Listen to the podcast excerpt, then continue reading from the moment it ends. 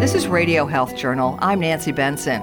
This week, the secret CIA project called MK Ultra and its pursuit of mind control. How much evil can you do in a good cause before the evil starts to outweigh the good? Mind control, the CIA, and the rise of psychedelics when Radio Health Journal returns. I'm Reed Pence, the producer and host of Radio Health Journal. If you like listening to Radio Health Journal, you'll also like our sister show, Viewpoints, which covers a wide array of topics from education to history to the environment. Here's a preview of what they're covering this week on Viewpoints. Perhaps even more surprising were pictures of just the devastation throughout Germany, Dresden, and how whole cities were taken down by bombs the photographers who documented the end of World War II. Then, these things are non biodegradable hazardous waste and that they need to be regulated in ways that we haven't done yet. Cigarettes and their toll on our environment. I'm Marty Peterson. And I'm Gary Price. These stories in depth this week on your public affairs magazine, Viewpoints. Listen to Radio Health Journal and Viewpoints on your favorite radio station, and subscribe and listen anytime on Apple Podcasts, Google Play, and Spotify. Also, follow us on Instagram and Twitter at Radio Health Journal.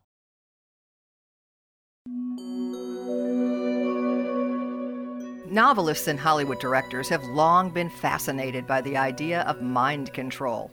Take the character of Jason Bourne, for example, the CIA operative whose identity has been wiped and reprogrammed into that of a cold blooded assassin. Or how about the Men in Black series, where actor Will Smith erases memories with a tool he calls a flash thingy? Even J.K. Rowling, in her Harry Potter series, conjures mind control with the wave of a wand. But the concept of mind control hasn't been the purview of only creative fantasists for entertainment purposes. Believe it or not, the CIA once attempted to make mind control a reality. Well, MK Ultra is uh, a project that people sort of vaguely may have heard of, but has never really been the subject of a serious investigation. And the person who ran it, Sidney Gottlieb, is totally unknown. So MK Ultra was one of the most secret CIA projects of the Cold War. It was a search for the key to mind control the CIA wanted to figure out a way to take control of a person's mind. That way, you could make that person tell the truth of everything they knew, or you could make that person forget everything they said or done, or you could even program that person to commit a crime like a murder and then forget who had ordered it or even that he had committed it. So Sidney Gottlieb was the young chemist hired in the 1950s to direct MK Ultra. That's Stephen Kinzer, author of Poisoner in Chief: Sidney Gottlieb and the CIA Search for Mind Control. He says that Gottlieb pursued MK Ultra methodically. He decided that in order to put a new mind into someone's brain, he first had to destroy the old one. Gottlieb spent years experimenting on people in gruesome and often fatal ways, and even colluded with former Nazi doctors. It truly is one of the most amazing parts of this story.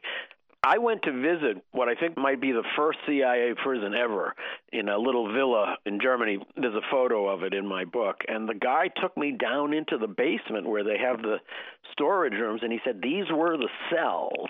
And he actually said, He said, In these cells, CIA operatives carried out experiments that were continuations of the experiments that were being carried out a few years earlier in Nazi concentration camps.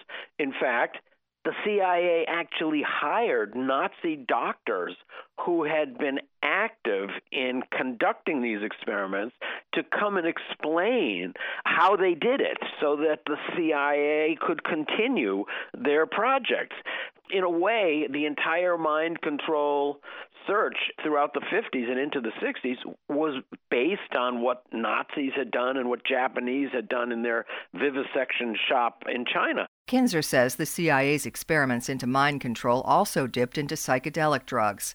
Later on, when President Richard Nixon declared the war on drugs, he had no idea that their rampant use was fueled by his own CIA's work gone haywire. Richard Nixon famously called Timothy Leary, the LSD guru, the most dangerous man in America.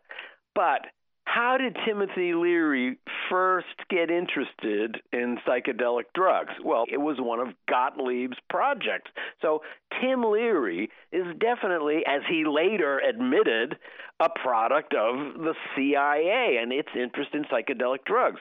It goes beyond that because in the experiments that Gottlieb was conducting, in which he asked for volunteers through universities and hospitals to take LSD, so that their reactions could be observed, some of the early participants were the people who went on to turn on a whole generation.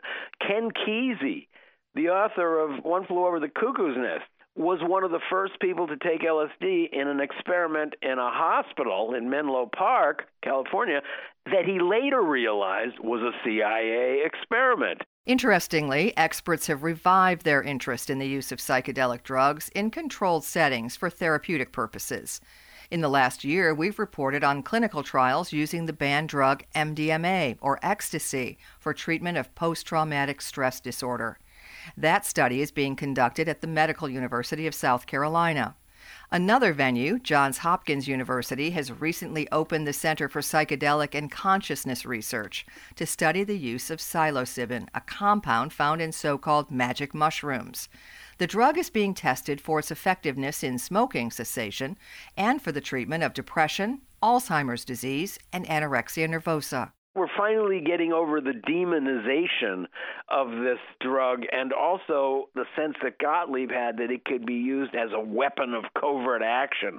And maybe finally we'll get back to the original idea that the first discoverer, Albert Hofmann, had back in the 1940s, which is that it could be useful in treatment and it could be useful in self exploration, but not that it should be used as a weapon or a way to destroy minds the way Sidney Gottlieb used it. Today's experiments use micro doses of psychedelics in very controlled settings and have had positive results.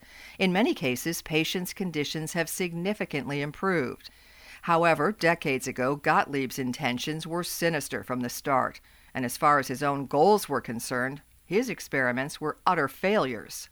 Seven African American inmates were isolated and given what the doctor called double, triple, and quadruple doses of LSD every day for 77 days. This was part of Gottlieb's effort to try to find out if massive overuse of LSD could destroy someone's mind. At the end, after 10 years of doing this, he concluded, yes, there is a way to destroy people's minds, and I've done it in many cases, but you can't do part two. There is no way to program a new mind into the blank that you've created by destroying the old mind. Gottlieb was finally forced to conclude that mind control is a myth, but in the process, he destroyed many lives. Gottlieb was totally invisible while he was working for the CIA. Kinzer says that even people within the spy community had no idea who he was or what he was doing. It's remarkable how little ever came out about what MK Ultra is. Gottlieb, the man who ran it, lived in total invisibility. Even though he had a government issued license to kill, even at the CIA, he was largely unknown. He lived in an eco house with no running water. He studied Buddhism. He wrote poetry. He meditated. He grew his own vegetables. He got up before dawn to milk his goats. So here you have this kind of proto hippie who's also by day conducting these horrific experiments. He really was a Jekyll and Hyde character. The book is Poisoner in Chief Sidney Gottlieb and the CIA Search for Mind Control. You can learn more about its author, Stephen Kinzer, and all our guests by visiting our website at radiohealthjournal.org. Our writer producer this week is Polly Hanson, studio production by Jason Dickey. I'm Nancy Benson. Radio Health Journal returns in just a moment. Staying healthy is key to enjoying a long and active life. Of chief importance, preserving a healthy brain. The brain is one of the most complex organs in the human body, and many influences contribute to its function, according to registered dietitian Courtney Romano, health advisor for the California Table Grape Commission. While multiple factors contribute to brain health, experts believe the foods we eat play a powerful role. Heart healthy foods from fish to olive oil to vegetables and fruits, including grapes, may contribute to brain health. A preliminary study found that consuming grapes every day helped preserve metabolic activity in regions of the brain associated with early stage Alzheimer's disease, where metabolic decline takes hold. More research is underway to help understand the potential links between grapes and brain health. Grapes contain over 1,600 natural plant compounds, including beneficial antioxidants and other polyphenols, which contribute to heart health and may play a role in healthy aging.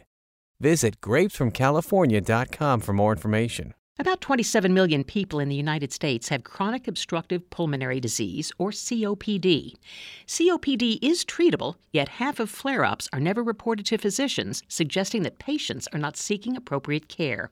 There are 1.2 million COPD hospital admissions each year, and one in four patients hospitalized for COPD flare up die within a year. Dr. David Mannino is a respiratory medical expert at GSK. It is important to act before COPD progresses. Flare up should be treated early on before the condition worsens. Having one COPD flare up increases the risk of having another, and studies have shown each flare up can cause more lung damage. You don't have to settle with symptoms that interfere with your daily routine. If you continue to experience COPD symptoms, speak with your doctor about what more can be done to manage them. Dr. Mannino says studies demonstrate that early treatment brings improvement in lung function, breathlessness, and quality of life. Find out more at COPD.com. It's National Alzheimer's Disease Awareness Month, as well as National Family Caregivers Month. The two go together since there are more than 16 million families and friends in the U.S. caring for someone with Alzheimer's. According to the Alzheimer's Association, four out of five caregivers say they'd like more support in providing care, especially from their families, yet 39% haven't engaged others in caregiving tasks. Ruth Drew, Director of Information and Support Services for the Alzheimer's Association, has suggestions on ways to help. Make a standing appointment to give the caregiver a break so they can run errands or go to a support group.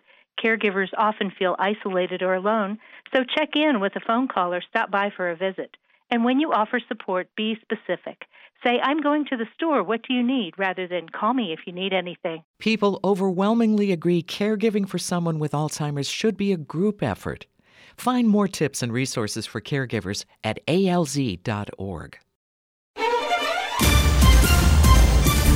Thank you for listening to Radio Health Journal, a production of MediaTracks Communications. If you enjoyed this broadcast, please support our show by subscribing, sharing it with a friend, and leaving a review on Apple Podcasts. You can find more Radio Health Journal stories about health, science, and technology on Apple Podcasts, Google Play, Spotify, and RadioHealthJournal.net.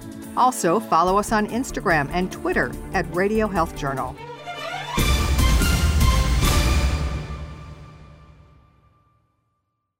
Coming up next week on Radio Health Journal. They feel like their lives were shattered. So there's a definite mark in their life about how life was before and how life was after, and they're left picking up these myriad of pieces. Suicide survivors needing more support, but often getting less. Then the significance of the fertility rate reaching an all time low. We've had a cumulative decline since the beginning of the Great Recession that adds up to something which is quite significant. All that and more on Radio Health Journal.